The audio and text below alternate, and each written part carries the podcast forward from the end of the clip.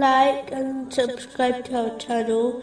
Leave your questions and feedback in the comments section. Enjoy the video.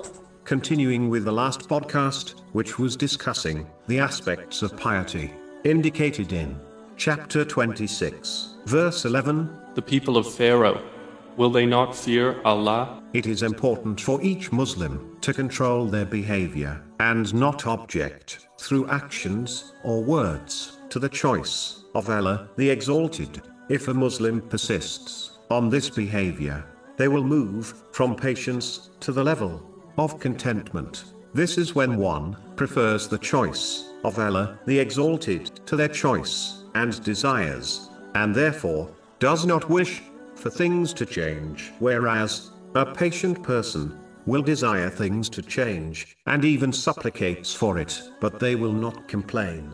With the decree of Allah, the Exalted, both are excellent and earn great reward, but contentment is a higher level and a superior sign of servanthood. Being impatient is a blameworthy characteristic, and only leads to the anger of Allah, the Exalted, unless one sincerely repents. Being impatient with the choice of Allah, the Exalted, is worse than the person who takes some bitter medicine, which cures them, yet becomes angry with the doctor who prescribed it to them. The things which Allah, the Exalted, chooses might be bitter, but they, in fact, cure a person in the long run.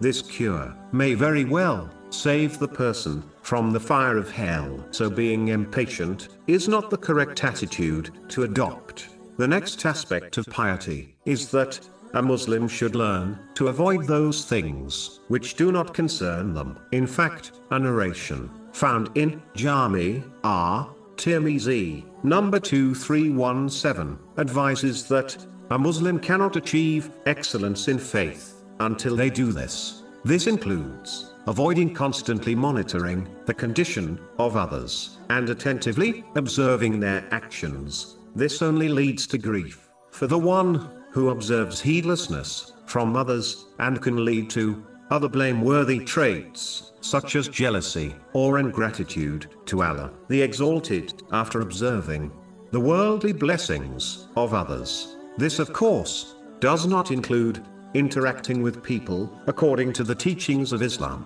such as greeting others with the Islamic greeting of peace. A Muslim should restrain themselves from inquiring about the affairs of others. They should avoid listening to gossip, as the majority of it is untrue and sinful.